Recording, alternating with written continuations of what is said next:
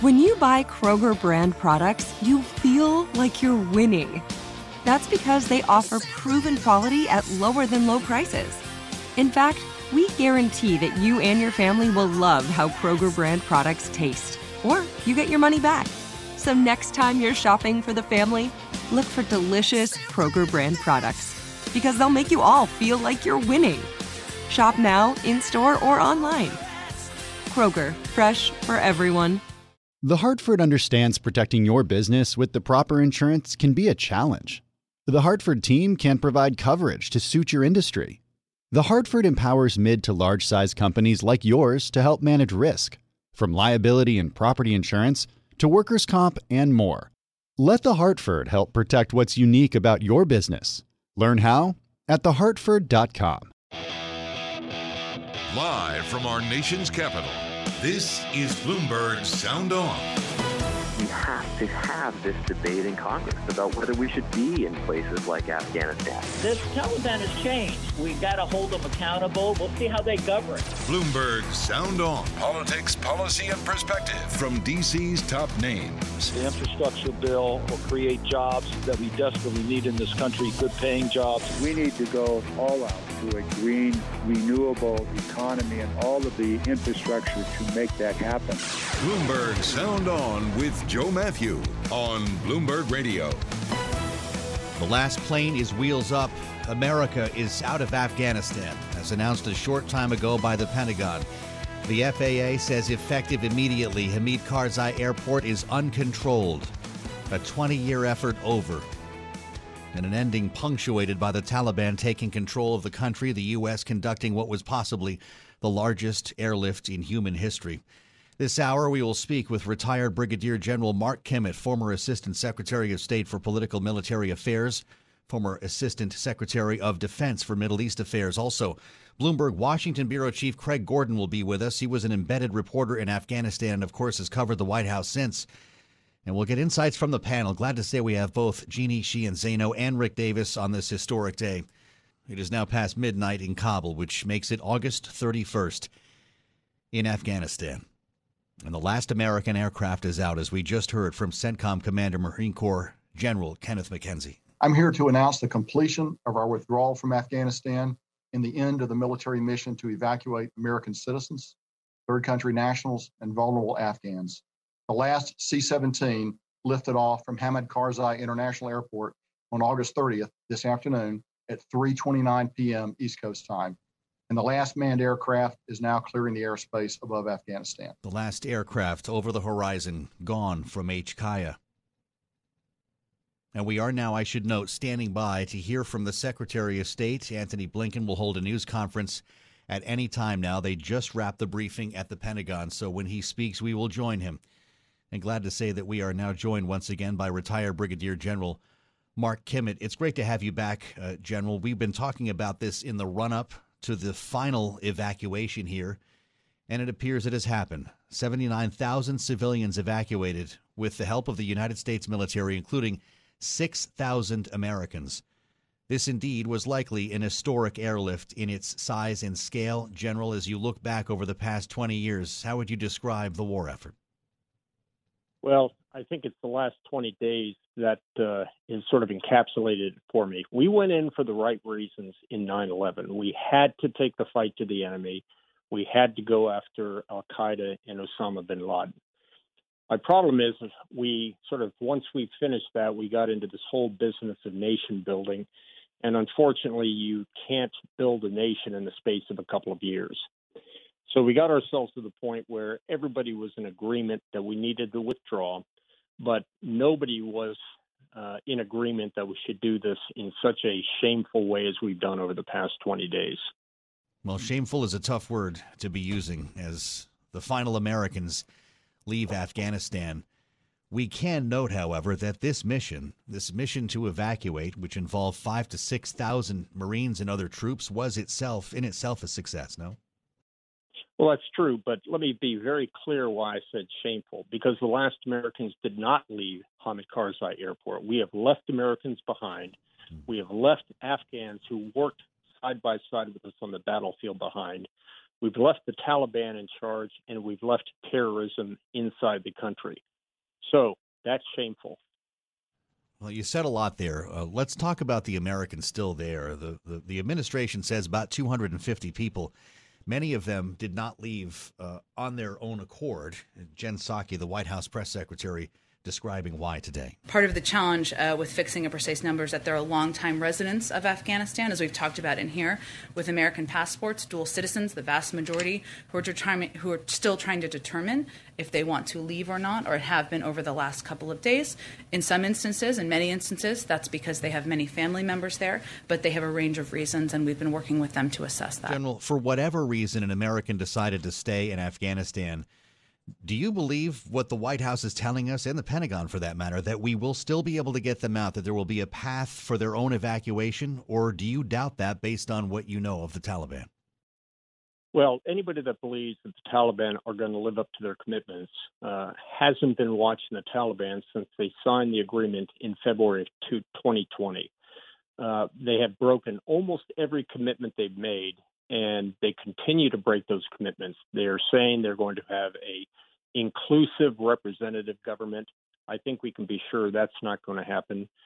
Uh, they say we're going to allow women to go to school, but then they uh, say, well, within accordance with Sharia law, and in their interpretation of Sharia law, that means no. So I think that uh, we have tried to hope for the best out of the Taliban, but I also believe that personally, I believe we need to prepare for the worst. I think they're going to go back to their pre 9 11 Taliban days. Yeah. Well, listen, if, if, if you doubt Americans getting out at this point, surely you don't believe that our Afghan allies have a chance. Is that fair to say? Well, they've been directed to start taking overland routes, and the quickest way out of the country is either to Pakistan, who has closed the border, or north to the Mazar Sharif, to Uzbekistan, and the Taliban control those borders.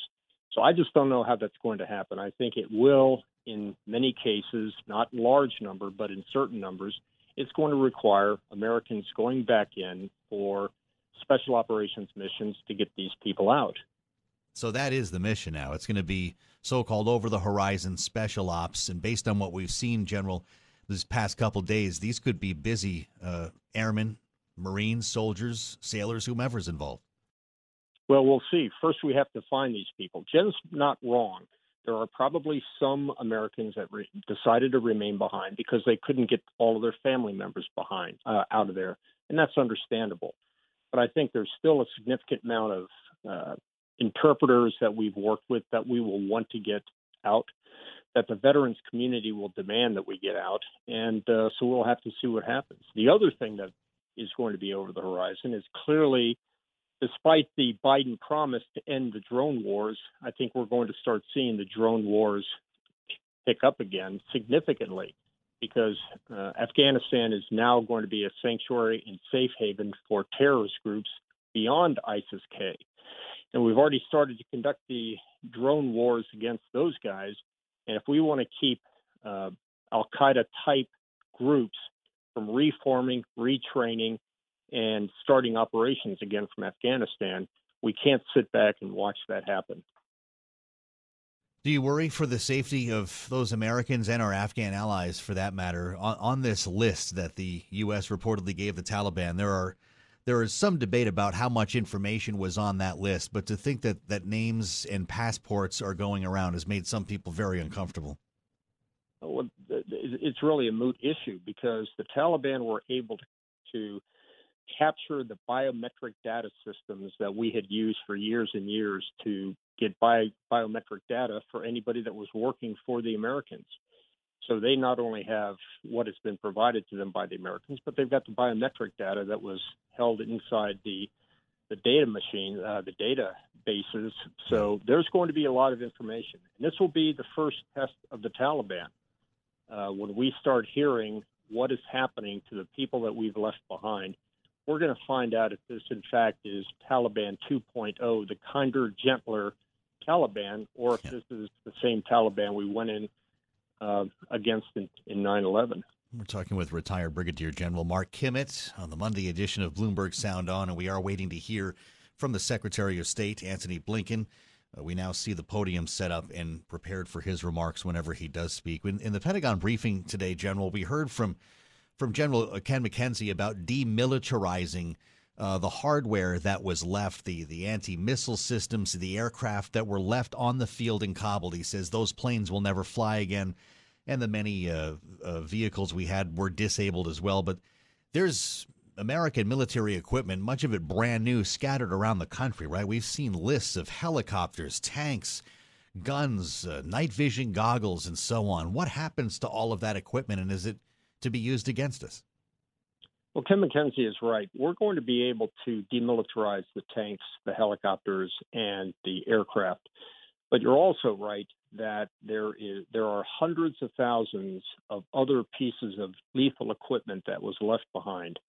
And uh, it doesn't really matter because a terrorist is not going to be driving a tank into Washington, D.C. He's going to be using material that he gets from what we've left behind the small arms, the weapons.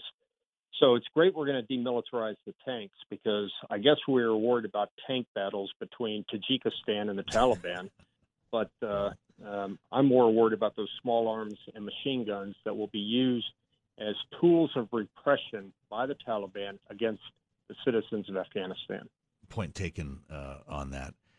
Uh, I wonder what is the legacy of this effort in your mind, General, or is it going to take time for that book to be written? This war has taken so many turns.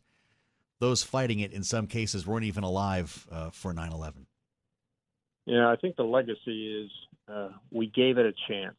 Uh, and I think that's the best we can say. We gave the chance to Afghanistan and their people to, as a famous general once said to me, go from the 15th century and rush headlong into the 16th century. But we made advances, and the society made advances in women's rights, human rights, uh, education, uh, standard of living. And the important thing to see is uh, that hopefully I'm absolutely wrong. Hopefully, uh, the Taliban will take all of those uh, advances that have been made over the past 20 years and uh, continue to build on those. I don't expect that to happen. Retired Brigadier General Mark Kimmitt, thanks for being back with us and for all of your time, most recently on Bloomberg, as we've sought some of the best minds to help us understand what's going on. That, of course, includes our panel, and we have our classic Sound On panel today. Rick and Jeannie are with us. Bloomberg Politics contributors Jeannie Sheehan Zaino and Rick Davis on what I was calling an historic day, and I'm sticking with that as we wait to hear from the Secretary of State, Antony Blinken. What's going through your mind right now, Jeannie, as you consider the politics surrounding all of this? There's a big job here for the Secretary of State speaking to a nation waiting for some rationale for what they've seen these past days. There is. And, and, you know, I think what's going through my mind is you just, you know, I'm about to start a semester with young people whom weren't alive when this war started. Um, and as we've been talking about, so many of the soldiers killed there uh, the other day were infants uh, on 9 11 and when this war started, if that. And you look at the um, number of years and the number, the cost from the human cost and all the tragedy. And in my mind, there's you know two questions. The the more immediate one we've been talking about is what went wrong with this withdrawal. But I think the bigger question here has to do with our strategy in Afghanistan, going back to George W. Bush, which I believe was terribly, terribly flawed.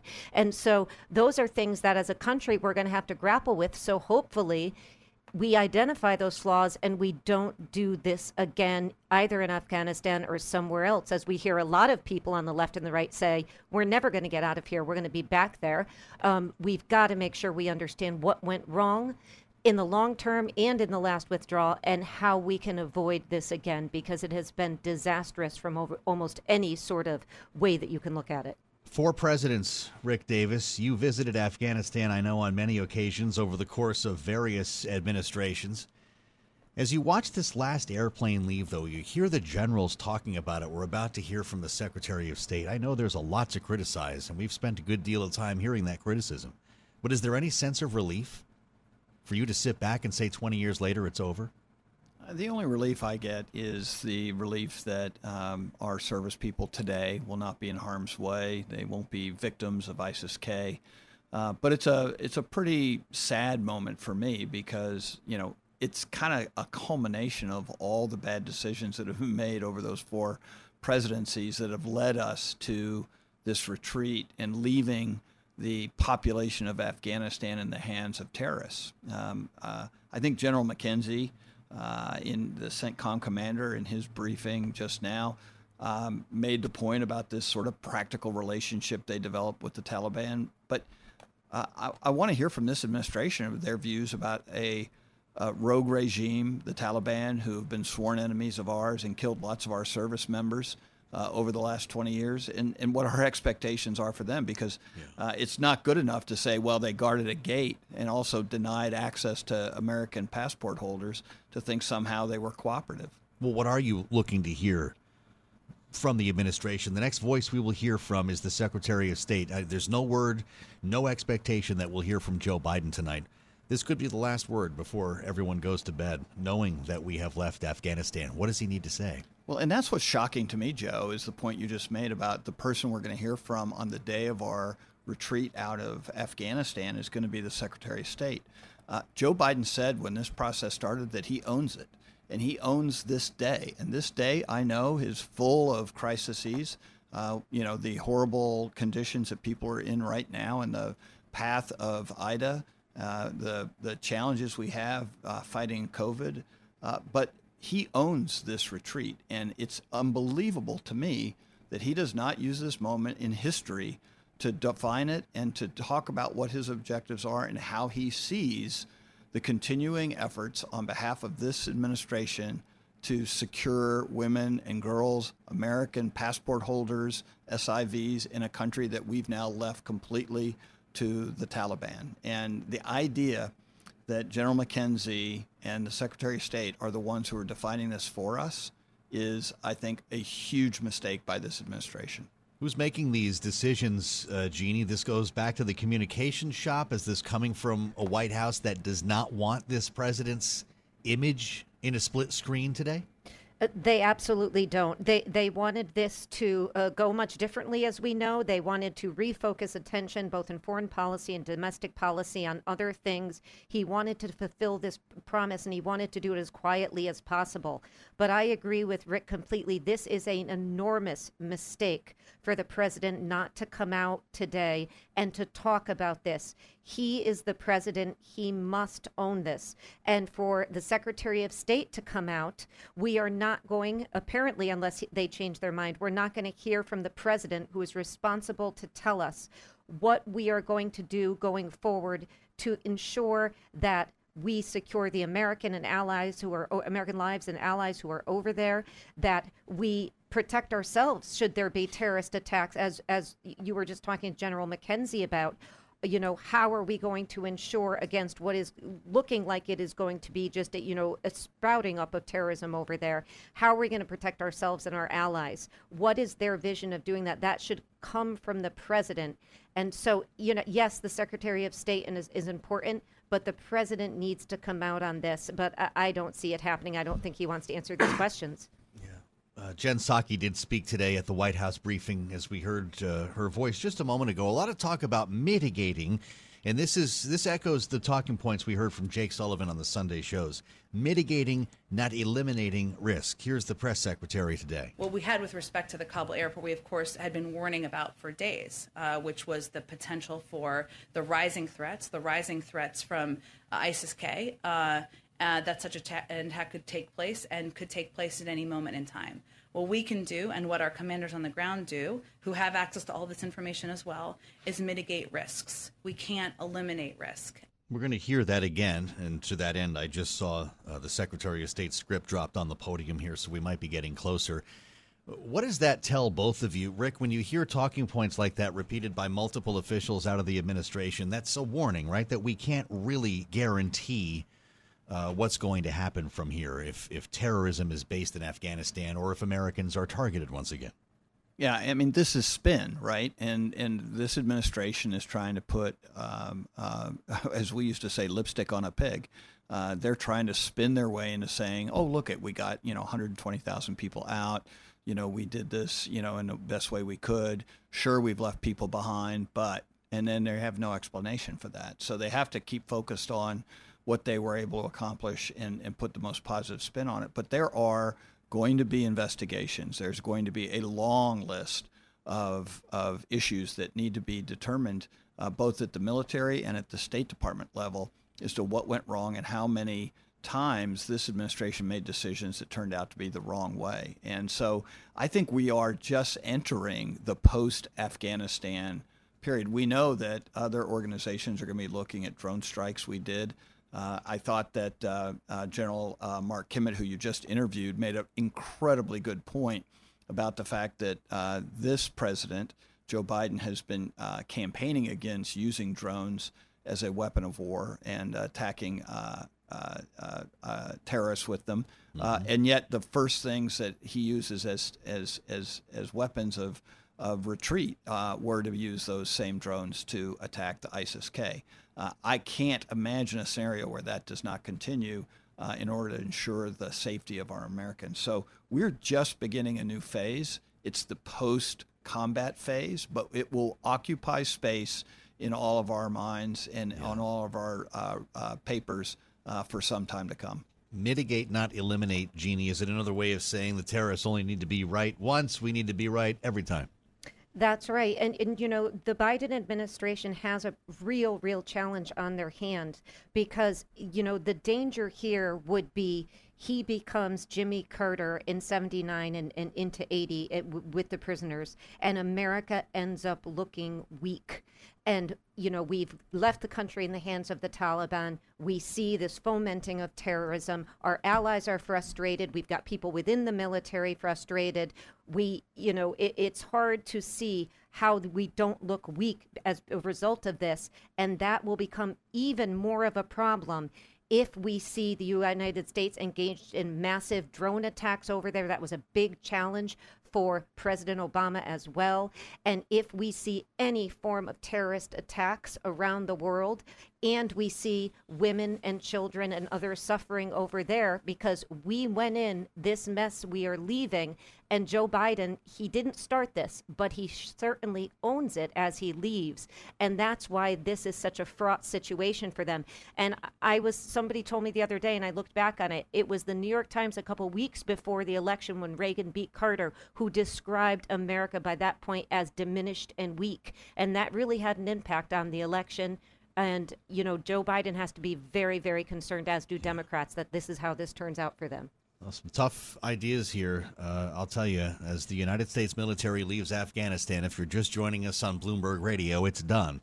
Headline on the terminal U.S. troops ex- exit Afghanistan after 20 year military presence. America's longest war ends with massive final week evacuation. Jennifer Epstein, Tony Capaccio at the Pentagon sharing that byline from the White House and the Pentagon, the U.S. officially ending its military presence Tuesday with the final flight out of Kabul. I believe General McKenzie said it was at 3:29 p.m. Eastern Time, Wall Street time, as we like to say here on Bloomberg, and we're joined by the panel. Rick and Jeannie are with us, and it's a good thing on a day like this. The FAA issued an alert that says effective immediately, the airport is uncontrolled.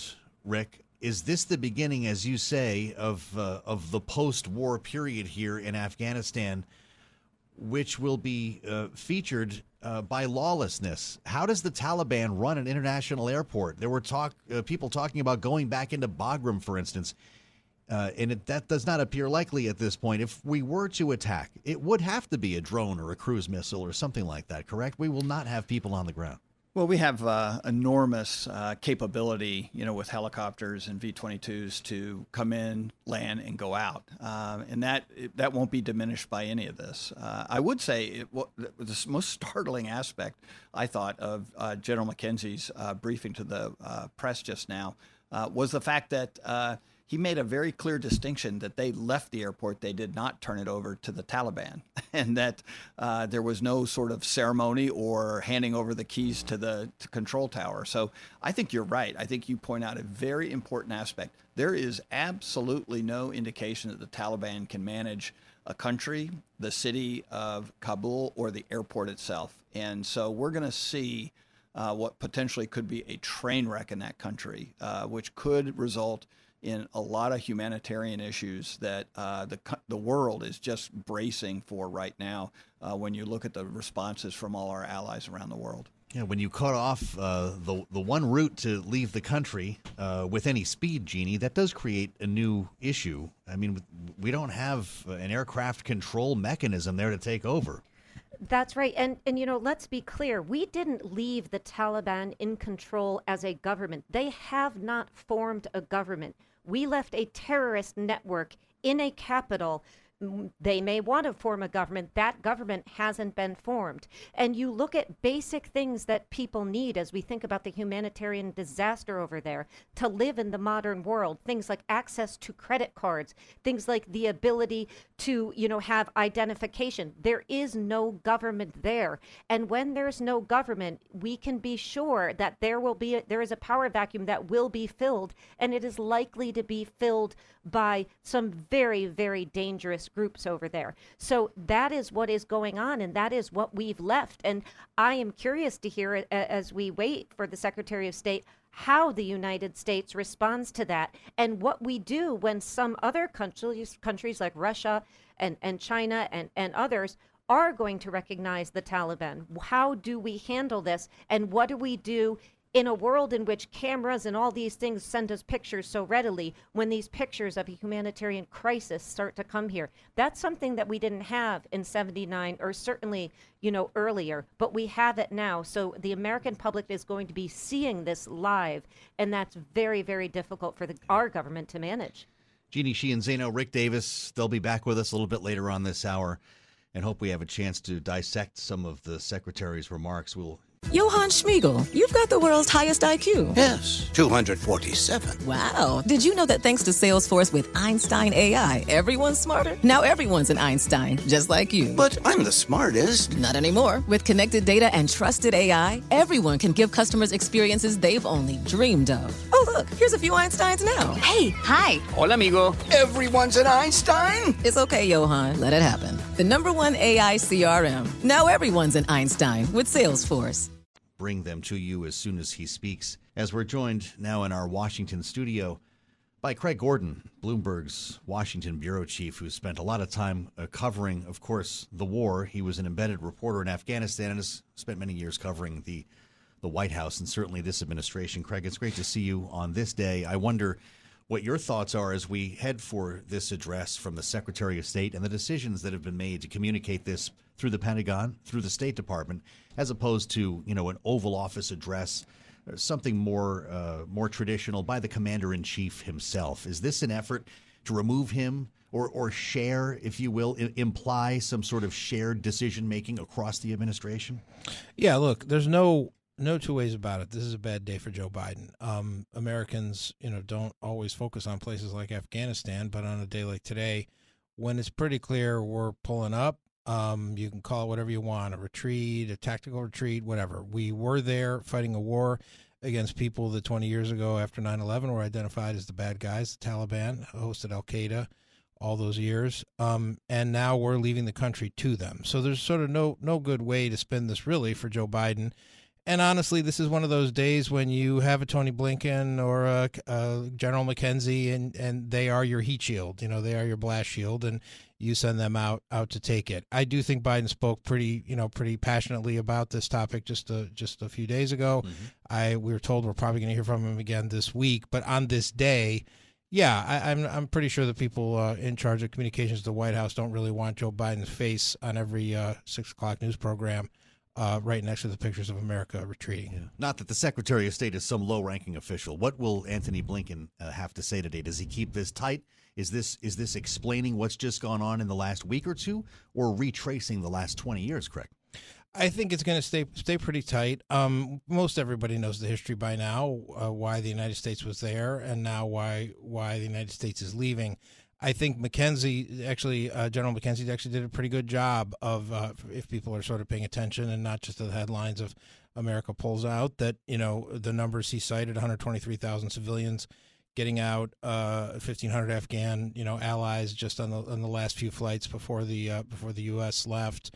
Um, that that is the tiny, tiny silver lining in in all this. I, I personally think that you know, part of the reason Biden was was taking so much heat for this a week ago, ten days ago, was that it felt like they were never going to get all these Americans out and never going to get these Afghan allies out. And it turns out they actually did, did a half decent job of that. Um, McKenzie acknowledged there are still a few hundred Americans on the ground there um, that still, you know, still are there. So there's a few folks to be pulled out. But I think that the, they have at least a little bit of a story to tell. We, we told you this was going to be dangerous. We told you there were going to be attacks. 13 Americans are dead. N- nothing can change that. But we did manage to, to get a lot of people out that we tried to get out and and that's not nothing. So they don't have much to work with but they do have some some positive news on on uh, getting some of the americans and uh, afghan civilians out and that's sort of all they've got to work with today. You went there as a reporter craig uh, an embedded reporter in afghanistan and I don't want to have you uh, or ask you to relive all of that on the air here, but I wonder what your thoughts are on covering Afghanistan now that the U.S. military is out. What will this be like for journalists? Are we going to have any idea what's going on on the ground? I mean, look, the ugly truth is that once the American troops are out, once the American military presence ended, which, you know, just did some 90 minutes ago, Americans are going to not pay as much attention. Um, you know, I, I think we we spoke um, a few days before the, the horrible bombing that killed those Americans, and, and we talked about the idea that – you know, Biden can kind of weather this as long as there aren't, you know, uh, dead American soldiers, dead American Marines, and of course now there were there were 13 of them. But you know, I do think once the U.S. military presence is gone, pe- people are going to look away a little bit. Um, I think one of the Biden has to survive a couple of important milestones. One is obviously the 20th anniversary of 9/11 coming up, what 12 days from now um, that that's you know we're all going to be reminded of, of why the United States went in. Um, we all know the United States left, and the people we were trying to get rid of are, are now in power. So that's a that's a pretty rough way to. Not, not too much you can do to spin that. I think the other thing that Joe Biden needs right now is the Taliban to behave themselves. Um, and to be kind of blunt. Um, if we start seeing executions in soccer stadiums, if we start seeing them blowing up, you know, monuments like they did when you know when they first sort of came to the world's attention um, and and it sort of reminds Americans of what we have left behind there and what who is in power there. That will also be very very difficult for Biden to kind of square um, as he tries to tell the story of this. You know, a lot of talk about the Taliban, uh, you know, a, a relationship of necessity, and they were practical and pragmatic and all that. I mean, look, you know, we all we all kind of probably know who they are, but I do think every day after today that there there aren't horrible abuses happening, you know, on live live on the six o'clock news every night, mm-hmm. um, is going to help Biden sort of get past this and help the United States, people in the United States, kind of look away from a place they weren't really looking at all that much before about three weeks ago. Yeah, people have awfully short memories. It's really true. Uh, I guess, lastly, Craig, uh, you're a journalist, you're a storyteller. You've talked to a lot of people about the war in Afghanistan and the way it is now, well, it has ended. And the voices that we've been hearing today, certainly over the last half hour, have been very personal. You hear from Rick and Jeannie, you hear from General Kimmitt, so many others that we talked to earlier on Balance of Power. This is personal for people, and I wonder how long it's going to take uh, before we have some real perspective on what happened. Yeah, I mean, it it you know, again, I, I won't uh, I won't tell all my war stories, which are very brief and uh, and minuscule in comp- comparison to most people's. But I will tell you the the thing that I remember from my trip there was the bravery of the Marines, twenty year old Marines. They were basically told yeah. to dig a hole, you know, five hundred yards out from the main base and sleep there until the the general told them to stop, and that was already weeks at a time by the time I'd been there, and weeks more to come. So you cannot come away from this with anything other than admiration for the for the fighting men and women that we sent in there. Um, but as you said, memories memories are short. Um, people are looking at New Orleans right now. I think Joe Biden's got another test he's got to get through this That's week, right. and there'll be another one after that, and another one after that, and another one after that. I do think for most Americans who've never set foot in Afghanistan, blessedly never had a soldier or, or a person they had to send there, it will fade fairly quickly. But anyone who was touched by the country, it's not going away anytime soon. We're proud to call him our bureau chief here in Washington. That's Bloomberg's Craig Gordon. I really appreciate you coming by, Craig. Sure thing. Here on Bloomberg Sound On, I'm Joe Matthew in Washington. As we wait to hear from the Secretary of State, Antony Blinken, you will hear his remarks live as they are delivered. And appreciate your being with us on the Monday edition of Bloomberg Sound On. Thank you for joining us as we broadcast live from Washington in anticipation of a speech from the Secretary of State, Antony Blinken. We're told will speak imminently, but they were saying that 35 minutes ago, and it's of course unclear always in these moments whether it's the the commander in chief, the secretary of state are on down. What is going on behind closed doors. We are looking at an image of an empty podium there at the State Department. They did appear to drop a script on that podium, but unclear exactly what is happening or slowing down this address when he speaks. We will, of course, bring you that address live. If you're just joining us, we have breaking news. It was only two hours ago, Wall Street time, that the last U.S. aircraft was wheels up in Kabul. We are out. We will soon release a photo of the last C 17 departing Afghanistan with Major General Chris Donahue and the U.S. Ambassador to Afghanistan, Ross Wilson, aboard. While the military evacuation is complete, the diplomatic mission to ensure additional U.S. citizens and eligible Afghans who want to leave continues. And I know that you have heard, and I know that you're going to hear more about that from the State Department shortly.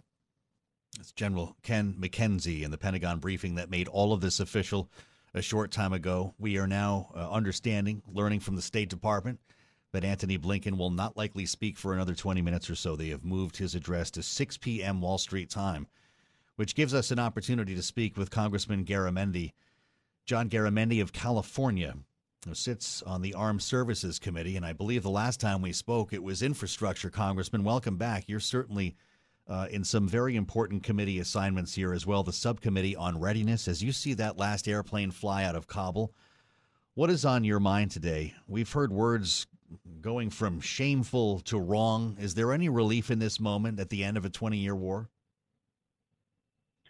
I think it's a time for us to uh, consider the uh, historic and really the historic nature of this uh, evacuation and the 20 years of um, effort that went before it.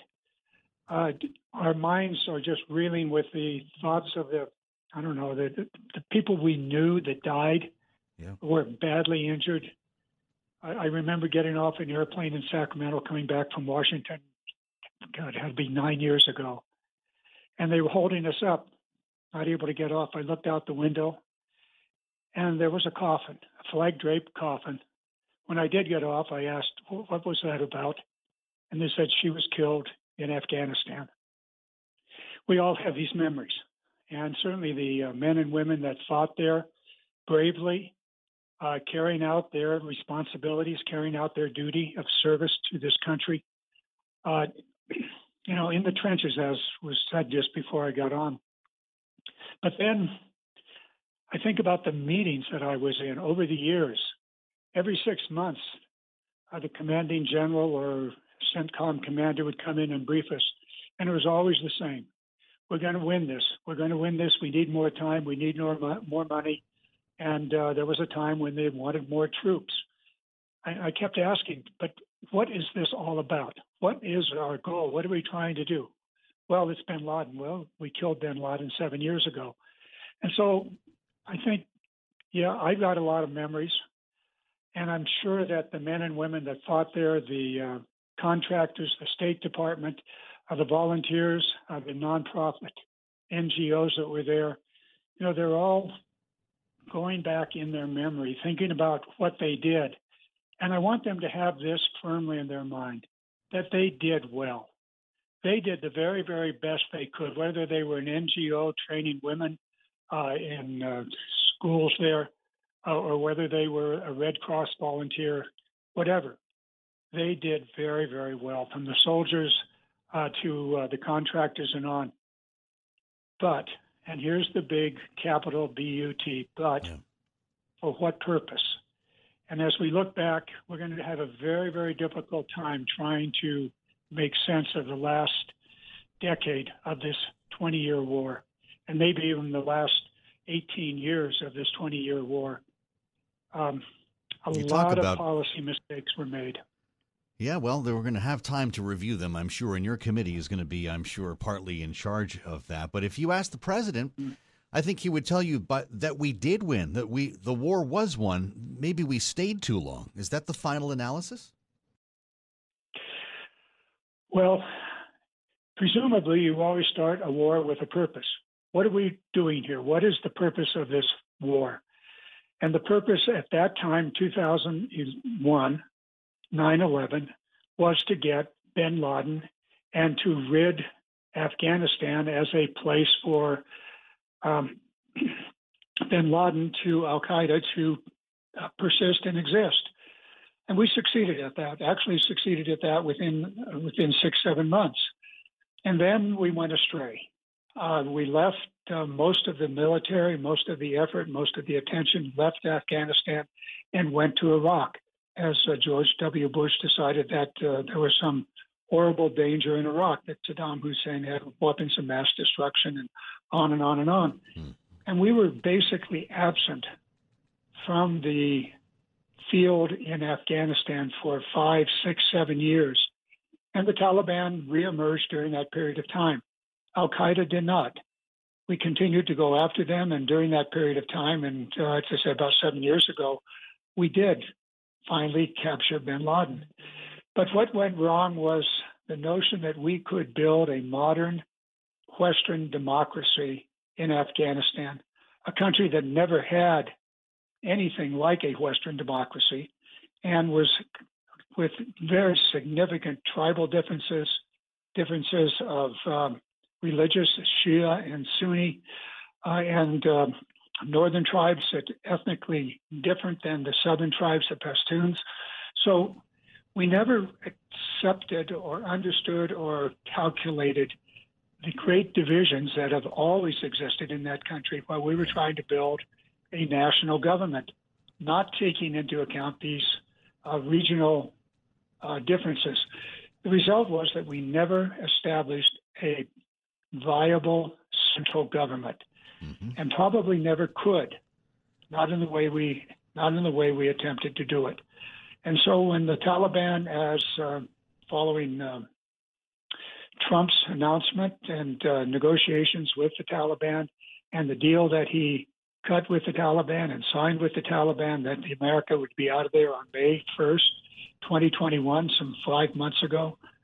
Um, the Taliban simply began to overtake the various provincial capitals and eventually uh, surrounded or came to Kabul. I don't even think they surrounded, probably had a thousand people. Yeah.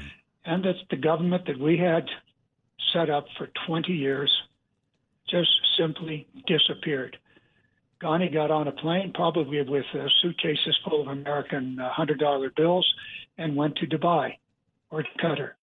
Uh, the rest of the government uh, faded into uh, their houses, faded into the uh, background, or probably put on their old Taliban uniforms and went back into the streets.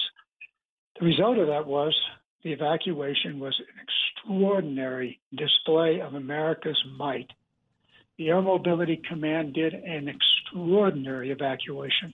Sure. Within and 20, within 48 hours after the uh, collapse of the Kabul government. They deserve an enormous the amount of credit United for the airlift, uh, Congressman. I wonder, though, if the Committee on Armed Services is about to engage in a series of hearings on this. Is this, you know, we've heard comparisons to Benghazi from President Biden's critics. I don't necessarily want to go there, but we had hearings on Benghazi for years. This is going to preoccupy Congress for some time, is it not? No, it should not. The lessons are all there for anyone that wants to uh, to read, anyone who wants to study the SIGAR, which is the uh, Auditor General's reports. They're all there. Much has been written about this. Uh, we have some very, very serious issues that we must deal with going forward. Uh, one of them is uh, terrorism that has morphed and uh, metastasized throughout the world. We have to deal with that.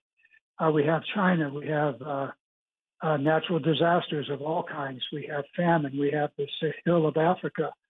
Um, these are things, and we have Russia, and we have an ongoing nuclear arms race that's going to cost us another couple of trillion dollars in the next couple of decades. So there are a host of issues that are out there. These are today and tomorrow's issues. Afghanistan, there are lessons to learn, very simple lessons that we should have learned uh, in uh, Vietnam, and that is that you you cannot succeed when you have a civil war or an, or a domestic insurgency. You can't do it. You have to be able, if you're going to enter that on one side or another of a civil war, be aware that it's not likely to turn out well. Uh, and so those lessons are there. They're down through the history. Yes, we should review them, but to spend weeks and months on the Benghazi type of hearing, why bother? We'd have to call George W. Bush in, and we'd have to call in the, uh, his uh, uh, aides and assistants that set the policy uh, mm-hmm. to invade Iraq and Afghanistan, and then pull out to invade Iraq. We'd have to go through um, uh, Obama's surge. Why in the world did he do a surge? Right. Well, some think there should be hearings just on the on the withdrawal, Congressman, just on what has happened uh, since Donald Trump uh, first made that agreement with the Taliban. But uh, of course, we'll wait to see how that goes, and we'd like to stay in touch with you on it, uh, Congressman John Garamendi. Many thanks for coming in. In a, on a very busy afternoon with a lot happening. We appreciate your being here. This is Bloomberg Sound On. I'm Joe Matthew, and we are waiting to hear from the Secretary of State in a speech that has been rescheduled for the top of the hour. It's been moved several times, but that's been par for the course uh, lately here uh, with the administration and everything that's been happening in Afghanistan. Antony Blinken will speak. Even if it follows this program, you'll hear him live here on Bloomberg Radio. The panel's with us, Rick and Jeannie. And I wish we had something better to talk about, but this is why they are here for their insights and their instant analysis on what's happening around us. Jeannie Sheehan Zaino and Rick Davis. Rick, you spent plenty of time, as we've already referred, in Afghanistan with Senator John McCain and others as his advisor. You've been watching all of this unfold now. Listening to what Congressman John Garamendi was just saying, I wonder if you think we're about to enter the, the year of hearings on all of this, if not the entire war, just what's happened in the past couple of months. Well, you know, I think the first thing he would say is that uh, we are not ending uh, our longest war. We are uh, retreating from it. Uh, we are leaving in place the people that we opposed uh, 20 years ago. Uh, this is not a war that's going to end. This is a war that's going to become more difficult and different for us to fight because we've just turned over an entire country to a jihadist government. I would say, too, the one thing John McCain used to say a lot about these charges that we can't go into a country like this uh, and weather a uh, civil war, uh, just look at South Korea. Uh, the Korean peninsula was divided by war. Uh, it was ours and our allies' efforts. Uh, many more service members lost their lives to protect the South from the invasion of the North and the Chinese. And we left 25,000 troops there for the last 50 years to preserve that peace. And as a result, we have a thriving democracy that has added millions of people to freedom and prosperity and, and a and a government that we can depend upon as one of our chief allies in a region that is now being pressured by the Chinese.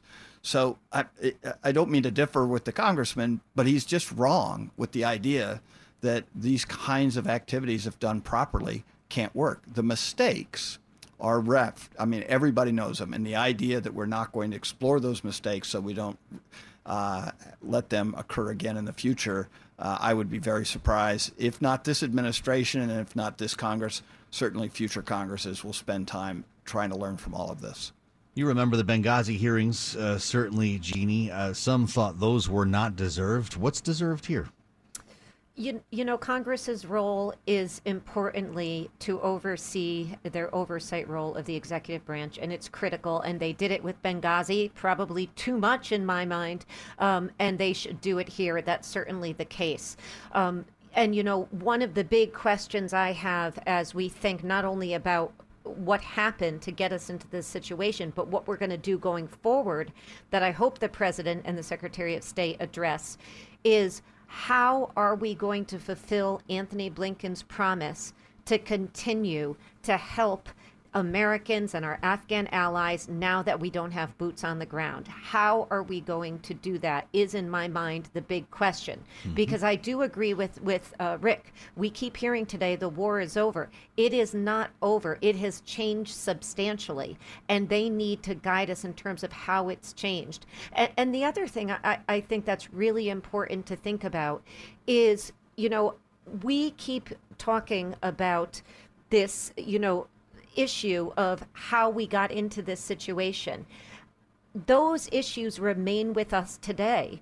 We got in there, we keep hearing, because of we were attacked on 9 11. How do we disrupt terrorism today if we are out of there? What are we going to do? Which is the fear many people have that we will be dragged right back in there in some capacity or another. So, in my mind, those are the two big questions we have to think about as we go forward without now boots on the ground and without the intel that that would give us. You know, there was a question about uh, getting our Afghan allies out of country in the White House briefing today, and I'm, I'm noticing a headline on the terminal now UN, as in United Nations, taking up call for continued safe passage. This is how Jen Psaki talked about when Afghan allies will get out, knowing the airport is now basically closed or uncontrolled, as the FAA calls it. How long then? will they have to wait? Well, I will. I will tell you that there is ongoing, immediate, urgent conversations happening at a very high level with international partners now, and we hope to have uh, more of an update on that in the coming days. There are different components of this, right? The airport operations, it may take some time to get that going, uh, but we are working through a range of mechanisms uh, so that there can be an ongoing efforts to uh, move people out who, lo- who are looking to depart Afghanistan. So, what do you make of that then, Jeannie? Is that a qualified answer to the question that you just asked? It's a qualified answer. Certainly, they are trying to address it, but we are going to need more than that because the reality is the United States is going to have to lead that effort. I mean, let's just go back to the promise that, that Antony Blinken made. He said that he had vowed that we will continue every day past August 31st to work to resettle the refugees around the world. That's likely, he said, to take years. Um, we will remove and uh, we will help any Americans there get out. We will help our allies. That safe passage promise, how do you fulfill that once we don't have boots on the ground is a big question. And the United States is going to have to take the lead on that. And of course, as our allies with, are frustrated with how, this withdrawal has been handled, the question is do they trust us to take the lead on that? Well, that's a big question. Rick, we just learned that President Biden will address the American people uh, on Afghanistan tomorrow afternoon. I don't know what kind of uh, choreography is happening behind closed doors right now and why we have not heard from the Secretary of State this whole hour, but that's going to be the address, right? That that puts the the final stamp on this from the administration. What does the president need to say tomorrow? Yeah, I mean, obviously, the president's going to wrap his uh, comments around the appreciation of the service personnel that gave the uh, uh, their lives to uh, Afghanistan and, and trying to do the right thing, uh, whether they're the ones who uh, were killed by terrorist attack this last week in, in the airport or or the 20 almost 2,500 who gave their lives during the entire campaign in Afghanistan. he is the great um, uh, compassionate uh, candidate and president. Uh, so I, I, suspect we'll hear about that. Uh, but the real question uh, that I, I will be interested to see if he addresses is what we think uh, our, our role and our actions are going to be uh, in the near term in the future of Afghanistan. Uh, how are we going to deal with the Taliban? Uh, what will be our role to ensure safe passage for the Afghanistanis and the Americans and the other allies who uh, are still remaining in Afghanistan and may want to leave. Uh, so it, it, it, will be interesting to see how much detail that he has uh, to give to the American people. But I am not surprised that uh, within this uh, period of the time that we were talking on our show, uh, that the White House had made a decision to ensure that Biden punctuates the American presence in Afghanistan for the last 20 years by addressing the nation. Rick and Jeannie, we thank you as ever. Our Bloomberg Politics panel, Jeannie Sheehan Zaino and Rick Davis. The president writes in the statement just released the Taliban has made commitments on safe passage, and the world will hold them to their commitments. More to follow here on Bloomberg Radio. Stick around for the Secretary of State. You'll hear him live. I'm Joe Matthew. This is Bloomberg.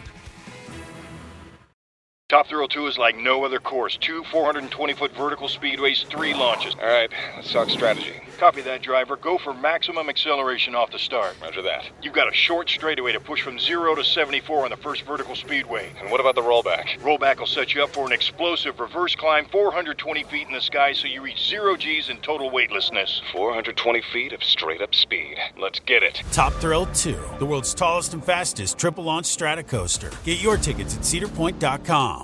The Hartford understands protecting your business with the proper insurance can be a challenge. The Hartford team can provide coverage to suit your industry. The Hartford empowers mid to large size companies like yours to help manage risk, from liability and property insurance to workers' comp and more. Let The Hartford help protect what's unique about your business. Learn how at thehartford.com.